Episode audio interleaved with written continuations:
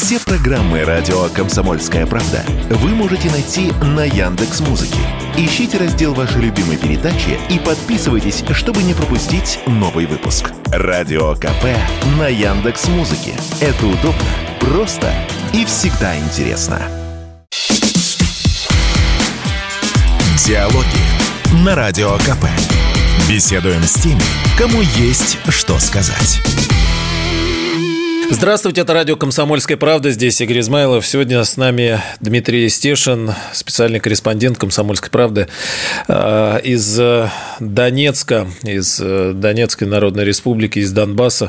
Как, в общем, и последние дни, недели, месяцы, да и годы. Вот 9 лет прошло с того самого момента, как Донецк поднял наш флаг и заявил о своем курсе домой. Дмитрий, приветствую. Здравствуйте.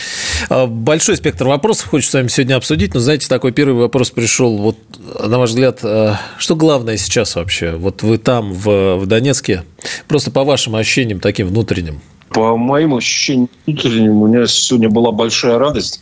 Значит, я обнаружил, что в Донецке можно снять э, с российской карты деньги практически без процентов, потому что я, я очень не хотел ехать на крытый рынок, где сидят менялы, которыми я, ну, услугами которых я пользовался последние годы, они брали 50 тысяч, получал на руки, обналичивая деньги с карты, а они брали 6 тысяч за эту услугу. Но вот я не хотел ехать на открытый рынок, что прилетает постоянно. Я в прошлые выходные там чудом разминулся, тоже собирался к менялам поехать. Вот еле себя заставил. Приехал. Они с такими кислыми лицами, прям вообще омерзительно кислыми. Говорят, мы не работаем. Все. Я говорю, а где же люди деньги обналичивают? Скривились, говорит, в банкоматах Промсвязьбанка. Ну, я поискал, нашел банкомат, да, снял деньги, даже ролик у себя в телеграм-канале повесил. Там процент вообще какой-то смешной, но ну, не 6 тысяч с 50 тысяч, это явно. Вот. Так что, да, в России пришла, пусть в таком виде, надеюсь, скоро филиалы основных российских банков здесь откроются. Лавочку прикрыли, но, но, но знаете, э, чудовищно это слышать, честно говоря, это похоже на цены э, в Москве, вы знаете, таксисты, да, когда там, ну или происходит что-то где угодно, задирают цены, но Донбасс-то, Донецк, это такая история уже святая, а, но нет, 6 тысяч на 50, это, конечно, круто. Да, или люди, кто получал на российские карты зарплаты, там, фрилансеры, журналисты, они предпочитали ездить в Ростов, это переходить два раза за сутки границу, что приключения, и снимать там, ну, если какие-то большие суммы. Еще такие тоже, ну, вот, не знаю, пришли вопросы, мне, мне показалось интересно вам их задать. А э, сейчас вы там, и с учетом последних новостей, с учетом вот э, всех этих, может быть, 9 лет, э, и теперь уже Донбасс на родине, в России, а что вас сегодня радует, чего огорчает, расстраивает? На, как, не знаю, на, на, на что надежды, какие мечты, и, а, а что прям вот разочаровывает? Ну, огорчает, что по городу по-прежнему бьют, причем по центру я вот вчера, кажется, в простенке тут посидел у себя в квартире. Э, был прилет рядом на улицу Розы Люксембург. А прям по детской музыкальной школе попали. Вот. Э, слава богу, все дети на удаленке. Э, школа не работала, праздничный день. Ну да, и 23 февраля было. А что меня порадовало, я туда приехал, ну где-то через час я приехал. Я вот честно скажу, я человек старый и опытный. Я вот на такие обстрелы обычно не спешу, ну, насколько это возможно, насколько мне там моя внутренняя совесть позволяет, чтобы не попасть под повторный обстрел. Потому что вот э, летом был прецедент, когда снаряд прилетел в самый, наверное, шикарный отель города, Донбасс Палас, вот, убил женщину, и там что-то коллеги уже все отсняли, тусовались. А, это хоронили Корсу, э, женщину командира э, дивизиона РСЗО. Вот, ударили прямо по театру, где было прощание, и по гостинице. Ну, коллеги попали под повторный обстрел. Ну, слава богу, там никто не пострадал. Вот. А из хорошего я приехал к этой музыкальной школе несчастной через час. А там уже толпа коммунальщиков, техника работает. Там снаряд э, землю повредил трубы горячего водоснабжения. Все, уже трубы латают, э, воронку на э, шоссе, на дороге асфальтовой засыпали, работает трактор. И вот сейчас будут просто сверху класть новый асфальт, заплатку. Ну, вот меня порадовало, ну, в этом, наверное, жизнестойкости, жизнелюбие Донбасса. Я такое видел, наверное, только в Сирии, где взрыв на магистрале возле российского консульства в потоке машин такой МКАДовской плотности взорвался микроавтобус, 800 килограмм взрывчатки было, там такая воронка была, там столько людей погибло. А утром на следующий день еду, уже все, ну, никаких следов. Ну, фасады у домов осыпались, да, их быстро не сделаешь, а воронку все закатали. Вот. И есть обратный пример. Э, чудесная страна Абхазия, где там 30 лет была назад война, до сих пор разруха, и тебе периодически, там, если спрашиваешь, рассказывают, что вот у нас была война, понимаете. Разные подходы к жизни. Вот. Подход Донбасса мне нравится сердцу ну, мы будем сейчас говорить про эти 9 лет. А, так, а, на сегодняшний день, а, какая у вас... Мне кажется, вы в каком-то смысле тоже приросли к, к Донецку и, и душой тоже. И, и считаете себя, да, и, и жителем, ну, не чужим человеком и региону, и городу. А, ну, я паспортом прирос, я и паспортом, гражданин да. ДНР вообще. Какая мечта? Вот вы, вы же и общаетесь с местными жителями. Кто-то уехал, кто-то, несмотря на все, 9 лет остается. Вот эм, домой вернулись, вошли. Конечно, мечта о том, чтобы да, прекратились эти чудовищные обстрелы, э, что, чтобы город смог начать восстанавливаться. Но вот кажется, что ведь именно с, с народа Донбасса тогда э, э, началось нечто большее, ведь по большому счету. Да, в принципе, все, чего хотели, Донбасс добился. Остались какие-то сущие мелочи, которые отравляют жизнь. Мелочь первая. Вот у меня на кухне стоит 500-литровый бак воды – разведены трубы по квартире. Слава богу, есть вроде и вода в унитазе. А, это важно, да, и посуду можно сполоснуть. Но каждое воскресенье ко мне приезжает хозяин квартиры, мы с ним начинаем там на мой последний этаж поднимать 20-литровые э, баллоны с водой.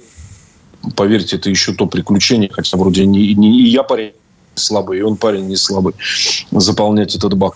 Э, воды нет в городе ждут апреля, когда запустят водовод. Я видел, как он строится. Я видел, когда заезжал на Донбасс э, в начале января, я видел, что люди в воскресенье работали, кладут водо, э, клали трубы водовода, и что насосную станцию уже все закончили, ставят насосы. Но вот в апреле ждут, что этот водовод запустят, э, будут подавать в Донецк воду из реки Дон. Но у людей сразу же включается логический вопрос. Донбасс без водоснабжения, потому что основные насосные станции, э, заполняющие Северодонецкий канал, находятся в Славянске. Славянск мы брать не будем или возьмем его так не скоро, да, что приходит класть ну, достаточно дорогостоящее изделие водовод длиной там порядка 200, что ли, километров. Есть еще как бы отравляющая жизнь э, деталь цены в магазинах сравнивая с московским Дикси, я могу сказать, что в московском Дикси примерно в два раза дешевле. Вот. Есть, правда, такие отдушины, как продукты местного производства. Здесь потрясающая колбаса, сосиски, там, Янакиевский завод, Макеевский, из Приживальского завода. Есть еще что-то, что делают здесь, на Донбассе, но подавляющее большинство продуктов российские. И непонятно, почему они так дорого стоят. А заводы прям и... Э, работают, стоят? И... Во вообще, я вот, честно сказать, я не сторонник возить там в багаже колбасу, да, но я с Донбасса без колбасы, без местного майонеза, сделанного по советским ГОСТам. У него даже там, ну, оформление э, банок стеклянных, да, в стекле майонез, э, ну, обыгрывает как бы советскую картинку там времен 50-х, э, книги, книги о вкусной здоровой пище под редакцией Молотова. Вот. Пряности есть свои, мед, э, фрукты, понятно, овощи и так далее. Э, Но ну, не все работает в полную меру из-за войны. И потом, как бы, наверное, может быть, это в первый ряд чаяния нужно поставить. Пока еще треть Донбасса за линией фронта. А у людей там столько осталось родни, друзей, знакомых. И это ужасно, когда знаешь, что ты журналист, да, тебя у подъезда встречают соседи, да или просто люди, которые знают, что ты журналист, они с тобой не знакомы, но они начинают тебе задавать вопросы. Что делать? У меня родня в Артемовске. Я говорю, слушайте, большинство раненых, э, погибших, по моему опыту мариупольскому, люди, которые, значит, по улицам во время боевых действий. Пусть все заготовят заранее, воду, лекарства, продукты. И сидят, не вылезают. Вот. Я говорю, вот единственное, что э, могу посоветовать доброго. Вот, они ждут освобождения. В Артемовске, я, насколько знаю, сейчас очень много людей, а, которые ждут, когда их освободят. они не уходят на Украину, потому что понимают, что есть вероятность, что они тогда больше уже никогда не вернутся на Донбасс, а значит и в Россию. Вот а... этих людей мне жалко, очень за них переживаю. Да. Вы в, в квартире? Да, вот, да мы, с, мы с вами как немножко э, говорили об этом. Э, вот, постоянная более-менее квартира. Да? Не страшно? А, ну, во-первых, остались ли какие-то улицы в Донецке, которые еще не подвергаются обстрелам? И вот э, вы живете, говорите, соседи, да, уже сверху, снизу нет. Не, не, не страшно сейчас? Э, есть какое-то безопасное место вот в самом Донецке? Не, безопасных мест нет. Город полностью перекрывается артиллерии 155 миллиметров, Хаммерсы э, прилетают куда угодно.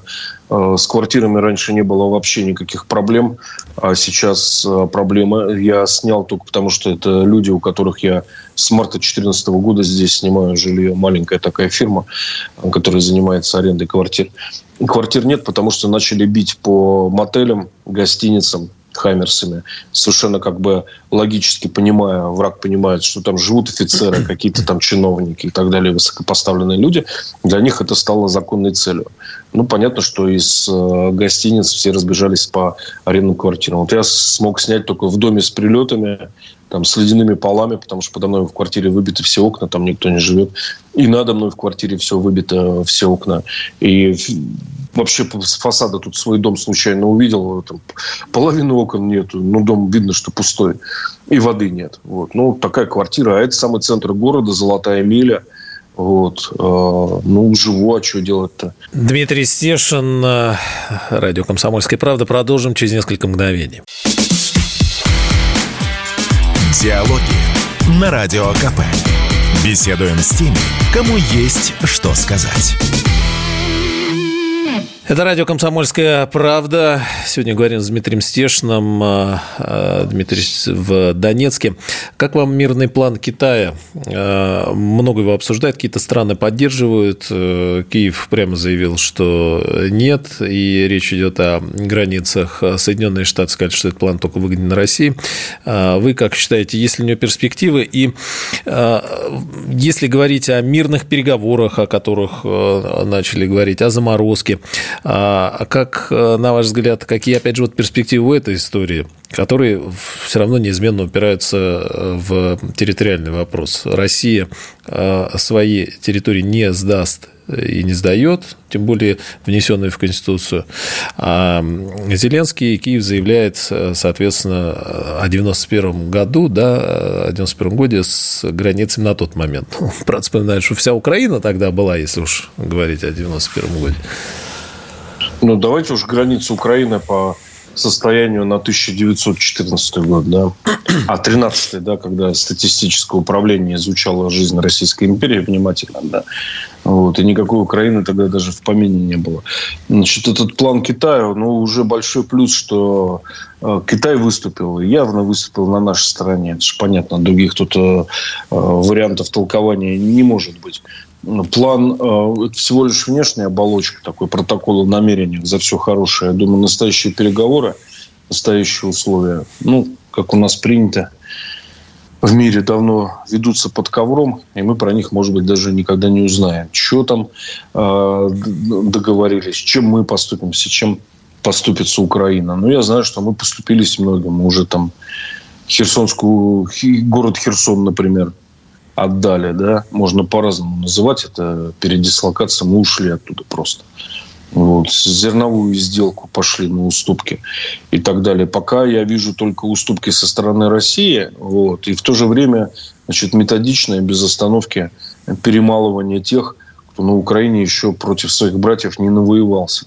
Вот когда не закончится окончательно, уже, уже на улицах ловить будет некого, тогда Украина и пойдет на мирные переговоры. А сейчас, ну, судя по тому, что выступил Китай, а, там э, люди-то, понятно, представители древней цивилизации, у них потеря лица один из таких основополагающих принципов жизни. И просто так, если бы не было бы понимания, что Украина уже созрела договариваться, а, Китай со своей мирной инициативой бы, конечно, не полез даже если это его ущемляет как-то финансово, потому что понятно, что из-за войны в Европе, э, в центре Европы из-за санкций э, нарушилась логистика, торговые пути Китая. Да, Китаю, конечно, это невыгодно. Это вообще война кому не выгодно. Я как военкор войны не люблю. Вот. И я всегда говорил, что происходящее здесь, на Украине, не имеет ни чисто военного решения, ни чисто политического, а должен быть симбиоз военно-политический. Вот сейчас мы это наблюдаем. Э, то, что мне рассказывал там э, буквально на днях разведчик батальона «Восток» Лис. А это человек, он профессиональный разведчик. Он когда-то в Киеве получил образование по профилю очень такой авторитетный и умный а, товарищ. Вот. Лис рассказал, что ему удалось пообщаться с пленными под Угледаром. Вот. И интересно э, выглядит их заход на позиции, на передовые сами пленные употребили это слово «каратель». Это не моя там пропаганда и так далее. Вот Лис сам удивился. Значит, группу э, еще не пленных бойцов ВСУ заводит один каратель на передовые позиции, выводит уже другой. Выводит тех, кто остался. И следят за тем, чтобы те, кто заходит, не пересекались с теми, значит, остатками, кто выходит. И по мнению Лиса, это вообще напоминает просто э, целенаправленное истребление украинского народа в окопах. Вот, потому что, говорит, а, я, говорит, много раз видел, как блиндаж Дзот, дерево земляная огневая точка с амбразурой. Возле нее стоит наблюдатель, высунувшись по пояс из окопа. Рано или поздно этого наблюдателя снимают. Он говорит, зачем это делается? Говорит, я видел это много раз, я не могу это понять. То ли люди просто жить не хотят, то ли это задача руководства как можно больше истребить граждан Украины. Ну, мишень, мишень просто ставят. Да, да, действительно все очень странно. И, говорит, и сам говорит, вот этот подход к ведению боевых действий, он тоже с этим сталкивался, когда человека отлавливают в каком-нибудь Житомире на улице, а через два дня он оказывается через четыре в окопах под э, Донецком, а еще через неделю э, семья получает на него похоронку. Вот как это? Так что я считаю, что если есть политическая возможность, не ущемляя интересы России, русского народа, э, прекратить подморозить, э, то это нужно сделать. Если кто-то считает по-другому, ну пусть приезжает сюда, воюет дальше. А вот это, кстати, э, это такой интересный, важный момент, да, подморозить. А после или даже во время Минских э, соглашений, ведь э, многие говорили, что зря заморозили, да, вот, а сейчас другая ситуация, да, то есть вот подморозка сейчас была бы воспринята, ну, как сейчас говорят, с пониманием. Нет, не, не всеми. Есть кто считают, что нужно как бы давить, давить до конца – но давайте без ханжества. Мы же видим по конфигурации линии фронта и по ходу боевых действий, что у нас на данный момент особо-то давить не получается. Ну, возможно, это такой тактический прием, перемолоть всю украинскую армию, значит, в окопах. Но я почему-то в это не особо верю. Вот. А верю в то, что мы еще, наверное, не до конца приготовились к этой как э, вот именно того формата, как она идет сейчас, да, мы еще до нее, для, для нее не до конца готовы. И, разумеется, все прекрасно понимают, и я понимаю, что а, пауза сейчас в боевых действиях будет на руку и Украине, и Западу, и нам она будет э, на руку.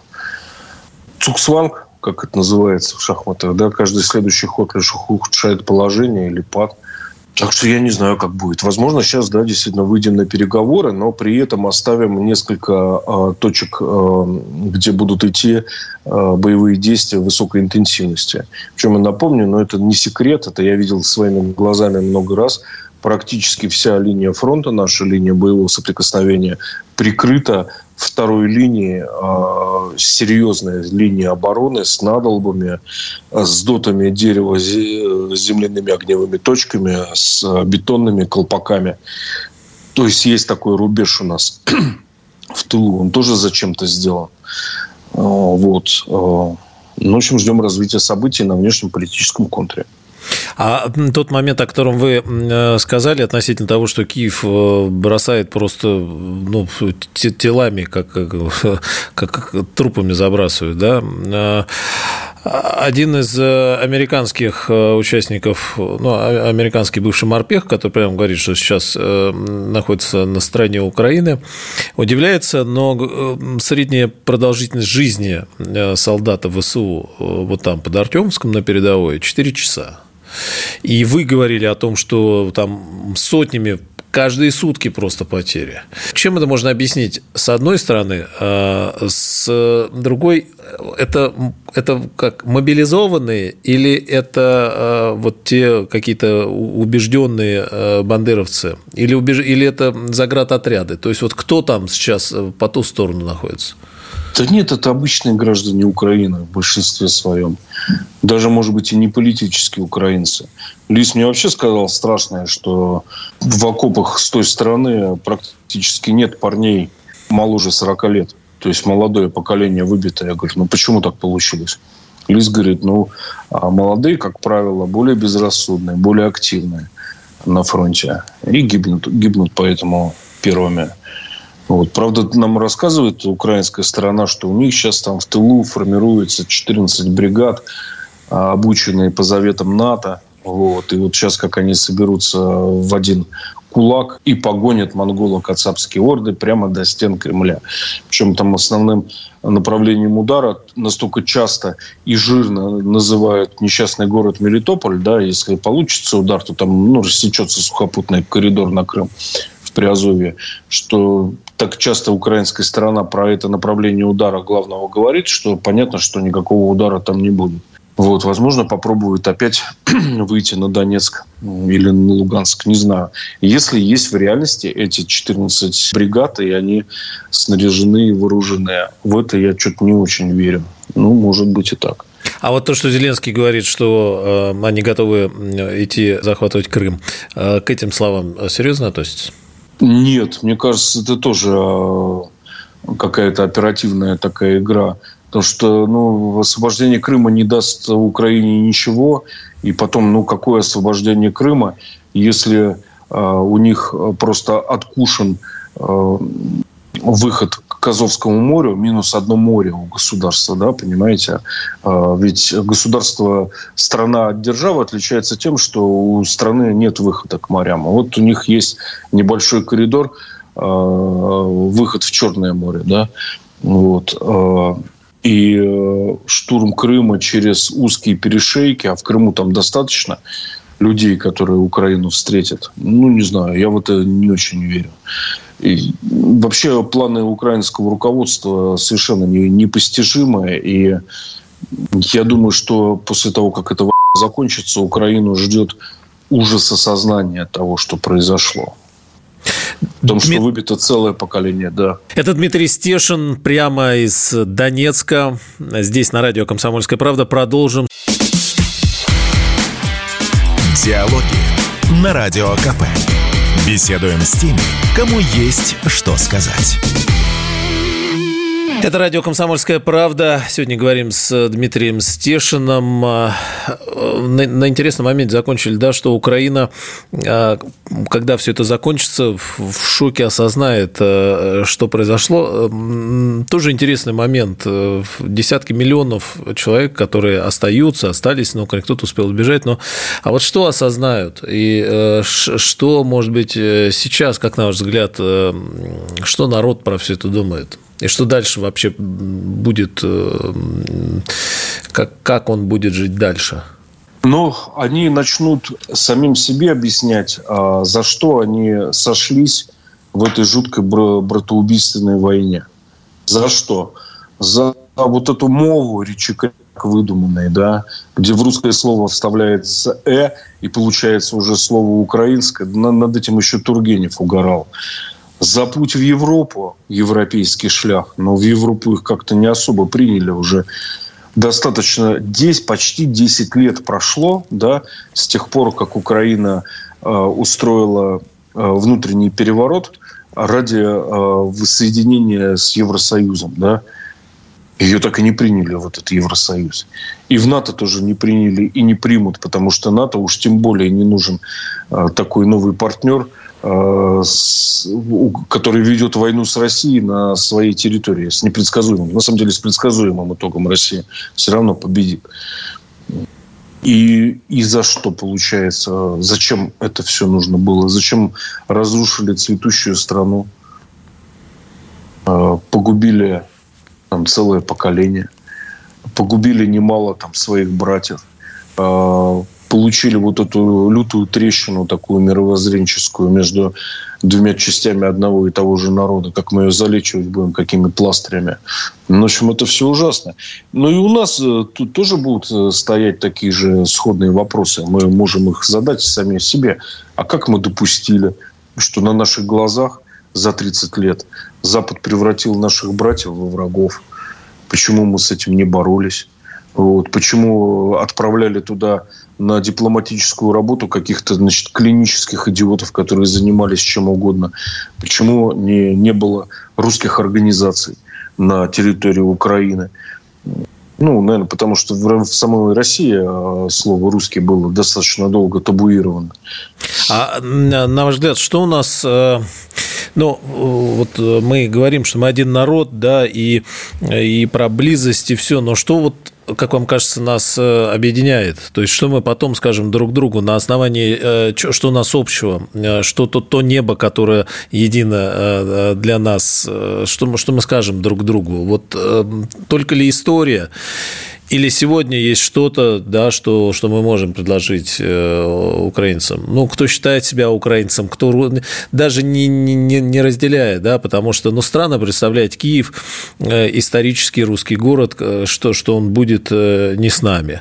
А разные люди там живут, кто-то себя считает украинцем, кто-то русский, кто считает украинцем себя уже, там, плюс детей уже, да, там воспитывали несколько поколений на чудовищную совершенно историю. Но вот что нам есть сказать? Прежде чем что-то говорить вот в этом варианте, нужно вынуть оружие из рук тех, кто готов стрелять в своих братьев. Что нас объединяет? У меня по бабушке ветвь семьи э, со Львовщины, например. Фамилия моя Стешин, предположительно фамилия Русинская. Кстати, народ, который истребили в ходе дерусификации – с э, молитвами и деятельностью Австро-Венгерской империи, потому что больно они тяготели к России, да, народ, который практически исчез, русины. Вот. А это же самая западенщина. Да? И земли, где жили русины, внезапно стали оплотом э, русофобии. Представляете, вот какой выверт всего за сто лет сделала история. Да? Вот. А, я думаю, главный вывод, который мы должны были сделать, который еще не поняли абсолютно, я, зато я отметил, даже сфотографировал, когда я был а, до оставления Херсона за пару недель там, я вдруг с ужасом обнаружил на улицах билборды, пророссийские билборды, на которых а, были люди в вышиванках. Вот тот, кто эти билборды вешал, там, получил на них деньги, занимался внутренней политикой.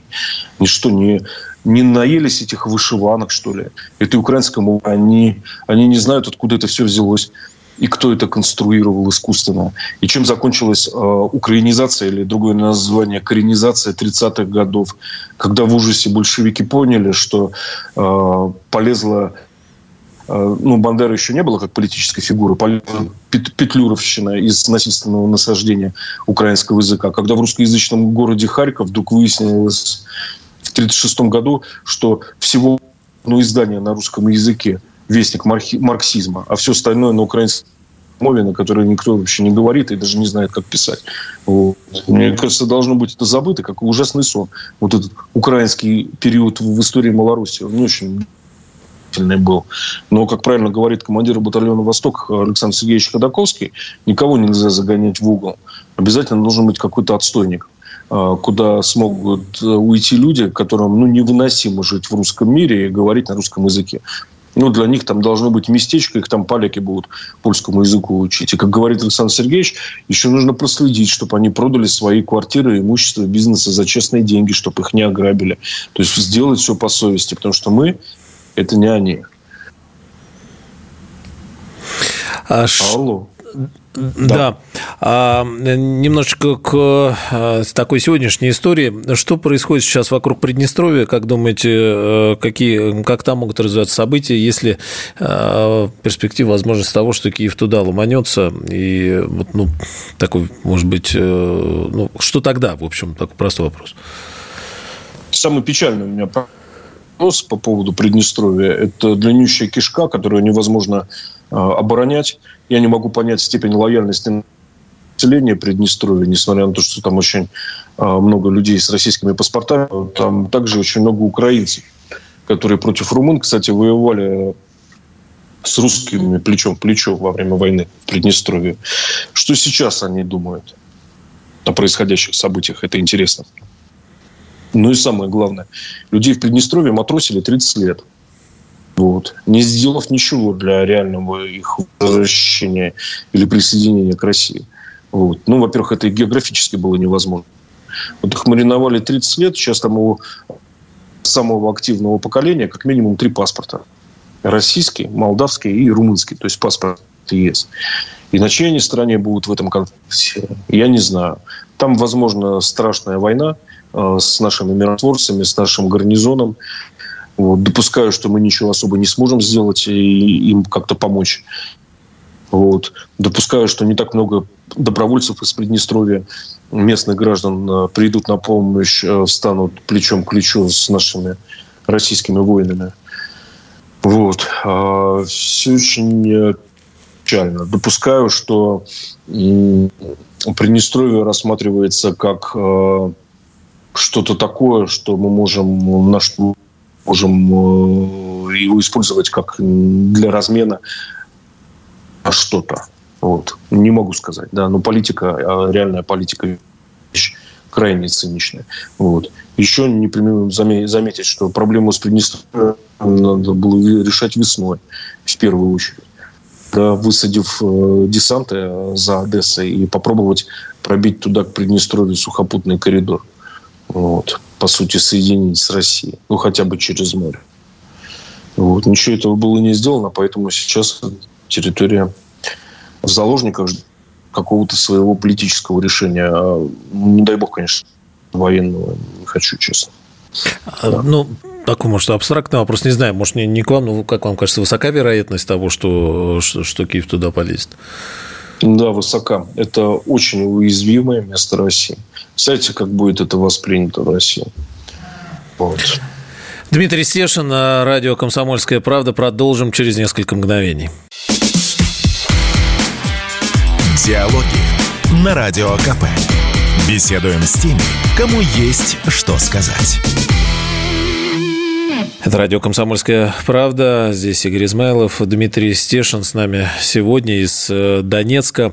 А, того самого Донецка, который 9 лет назад поднял а, российский флаг а, и сказал, что он не принимает все, что произошло на Майдане, и так жить не будет. Он сказал, что его родина Россия, и он идет туда. 9 лет пролетели, а вот э, тогда 9 лет назад, потом момент вхождения в специальная военная операция, вхождение, возврат домой, да, и сегодня. Какие, может быть, э, не знаю, основные точки выделили бы на этом большом пути? Что, что, что самого важного было? Э, так вот, если посмотреть на... Ну, что, почти 10 лет прошло. Верили ли тогда Э, в начале 2014 года, да, в середине 2014, что все-таки вернуться, да, и, и что вот такое будет, э, как сейчас. Хотя, конечно, Донецк все эти годы бомбили нещадно, э, жесточайшим образом совершенно. Ну, самое главное, что было не сделано в 2014-м, это не отогнали от Донецка этих паразитов. Хотя никто и не предполагал, не, не предполагал тогда, что они свою близость к городу будут использовать для постоянных обстрелов. Вот. А главная веха, вот после которой все было понятно, это декабрь. Украина объявляет республикам Донбасса экономическую блокаду. Гривна мгновенно вымывается из оборота, потому что большинство продуктов э, поступало еще тогда с территории Украины, работали э, там погранпереходы. Просто денежный голод – Украина одновременно отменяет пенсии всем старикам, которые жили на Донбассе, всю жизнь проработали и вдруг стали нищими. И внезапно Россия объявляет, что теперь на территории Донбасса рублевая зона. И вот у меня много было разговоров, когда мне люди говорили, что Россия нас сдаст, что нас сейчас сольют через Минские соглашения. Я им говорил, ну никогда территории, на которых какое-то государство ввело свою валюту, это самый главный знак, что она не собирается от них отказываться. Дальше, значит, э, были сверены и приведены к одному знаменателю Уголовный кодекс, Административный кодекс, Гражданское право. Внезапно, значит, на территории России стали Э, принимать нотариальные доверенности, заверенные дон, э, донбасскими нотариусами. Потом вузы получили аккредитации на номерах, и с правами с Донбасса можно стало спокойно ездить по, маш... Э, по России. Но много было вот таких моментов. Ну и ключевой момент, если я не ошибаюсь, 19 год, весна, получение гражданства жителями Донбасса в упрощенном порядке. Ну, после этого стало Хотя еще оставались, конечно, сомнения, да, потому что, разумеется, процесс выдачи паспортов сразу же забуксовал, там было много недовольных, но потом все наладили. Вот. Проблем сейчас нет а, получить российский паспорт, если кто не успел получить.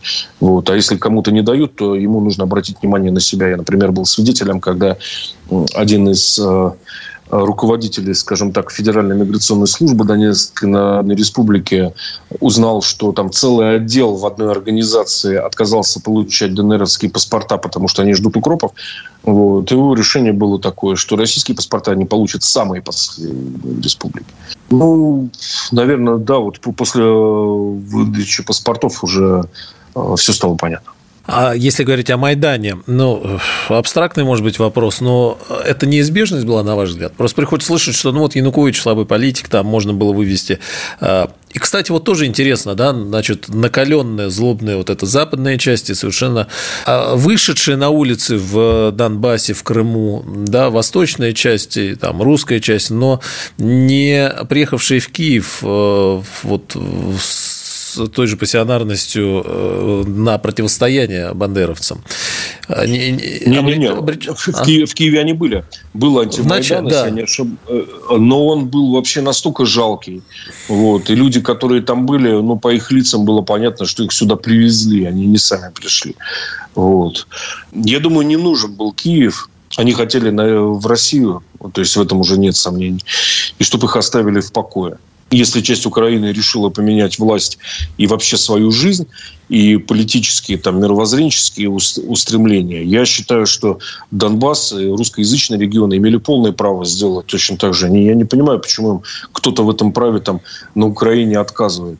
Вот. То, что отказывать нельзя, приходится, пришлось объяснять им с помощью оружия в руках. До сих пор, кстати, до конца не объясняют. Возвращаясь тогда в день сегодняшний, пошли разговоры о том, после приезда Байдена и вся вот эта история, что будут поставлять э, опять дальнобойное оружие. И как э, вот недавно совсем, да, были удары по Донецку, вы обращали внимание, новые звуки, э, что, может быть, это уже вот и оно. Истребители и так далее. А вот интересное сообщение. На юге Франции начались беспрецедентно масштабные военные учения «Орион-23» с целью подготовки к войне высокой интенсивности, сообщил глава Минобороны Франции. А, сообщение, значит, из Германии, странных типов, которые говорят, что Германия вообще э, может вмешаться в конфликт э, против России на стороне Украины из Германии. Да, опять. А как дальше, как, как вам кажется, будут развиваться события сейчас? Поставят они все это дальнобойное? А будет идти дальнейшая эскалация? Я думаю, много они не поставят потому что они э, боятся, что Россия может не остановиться на Украине, а припомнить всем, кто Украине помогал. И тогда им нужно будет как-то обороняться. То есть слишком много разговоров о поставках оружия на Украину. А, когда реально хотят помочь оружием, а, не обсуждают это ни со своим там народом, налогоплательщиком, ни тем более в интернете, ни на каких-то политических трибунах. Просто молча помогают как бы как э, Запад молча помогал, не знаю, хорватам или э, там тем же косовским албанцам, да, вдруг раз у них откуда-то взялось оружие в огромных количествах, или игиловцам, например, да, тоже хороший пример. Вот. А вот эти все разговоры э, публичные, это э, в них чувствуется страх вот этих помогальщиков. То, что они поставили новые системы, ну да, действительно, не только там в Донецке слышали а, странные звуки прилетов. А, в эту же ночь ударили по Мариуполю, а Мариуполь а, находился на таком удалении, что там стандартные «Хаймерсы» а, не доставали его. А теперь как бы получается, что достали, но там сработало ПВО, все сбило. Вот. А, ну да, нам надо быть готовым, что они будут продолжать поставлять им новые виды вооружения. А, со стороны это напоминает, что Украину используют как испытательный полигон западного оружия. Вот Хаймерсы да, себя проявили с джавелинами как-то, знаете, заметили, да, как-то все подзатихло с этими mm-hmm. джавелинами, да. Детей перестали называть джавелинами. И на, на фронтах их очень мало на данный момент. Там ВСУшники жаловались, что раньше сколько хочешь, а теперь, значит, только строго под роспись. Это джавелин. И про три семерки тоже вроде как-то да, уже меньше, да, да слышно? Ну, я думаю, нынешние политические предложения, в которые еще в Китай, рассчитывая, что мы ему, конечно же, также поможем с Тайванем, да, у него там своя Украина под боком. А, я думаю, эти предложения будут отвергнуты, война на этом не закончится, будут все-таки воевать до последнего украинца. Вот. И только потом, а потом, возможно, и уже переговариваться ни с кем не надо будет. Мы с вами тоже э, постоянно обсуждаем и оперативную обстановку, да, и э, вот в последнее время в большей степени э, вокруг продвижения к Артемовску. А приходится слышать, что довольно, ну, так трудно идет очень э, продвижению точечно. Да, к счастью, оно, слава богу, идет. Но а, говорят, что это надолго все. Вот ваш какой тоже уже экспертный взгляд. Да? А, сейчас Артемовск, потом вот мы с вами говорили а, Славянск, Краматорск. Э, все еще вот не быстро будет, да? Если Запад не надавит на Украину Э, чтобы она перестала жечь свои войска в Бахмуте и потребует, чтобы вывели те, кто остался в Бахмуте Артемовской из, из этого полукольца, пока еще есть такая возможность, все закончится очень быстро. Но они, по-видимому, удержатся. Вот, держатся, может быть, в ожидании переговоров, которые намечаются, не дать нам какую-то военную победу под эти переговоры. А, надо же понимать, что Украина получает деньги э, на войну только под свою репутацию, что вот она практически на равных воюет, на равных, да, будем честны, воюет с Россией. Вот под это она получает деньги. Как только вместо победы сменят поражение, будет то же самое, как с интервенцией времен гражданской войны. Все. Мгновенно армия противостоящей России будет предложено эвакуироваться, и вся военная помощь закончится. Ну, вот Украина прекрасно осознает ход развития событий. Поэтому ждем переговоров, и, наверное, переговоры эти будут отвергнуты. Вот. Так что все очень долго. Спасибо, Дмитрий. У нас, к сожалению, практически не осталось времени. Я вот тут подумал, возвращаясь к началу нашего разговора. Но у вас э, здесь дом, э, да, и э, я вот, насколько понимаю, не, не, не в Москве даже, да. Там у вас уже вот э, квартира, которая в Донецке, которую вы так приросли. А если вспоминать вот э, территорию, ну, как мы сейчас говорим, там, бывшей Украины, а есть там у вас какое-то любимое местечко, где, где бывали и куда хотелось бы приехать, может быть, уже как вот э, как в Россию? Больше на Украине у меня любимых местечек нет. Были, вот но никакого желания ехать туда иначе, чем на танке, у меня нет. И вряд ли я получу там то удовольствие от Киева, которое испытывал когда-то там в 13-14 году. К сожалению. Цивилизационный разлом прошел. Ничего не поделать. Спасибо большое, а, Дмитрий. Ждем от вас новостей с передовой. Дмитрий Стешин был с нами сегодня здесь на радио «Комсомольская правда». Диалоги на Радио КП. Беседуем с теми, кому есть что сказать.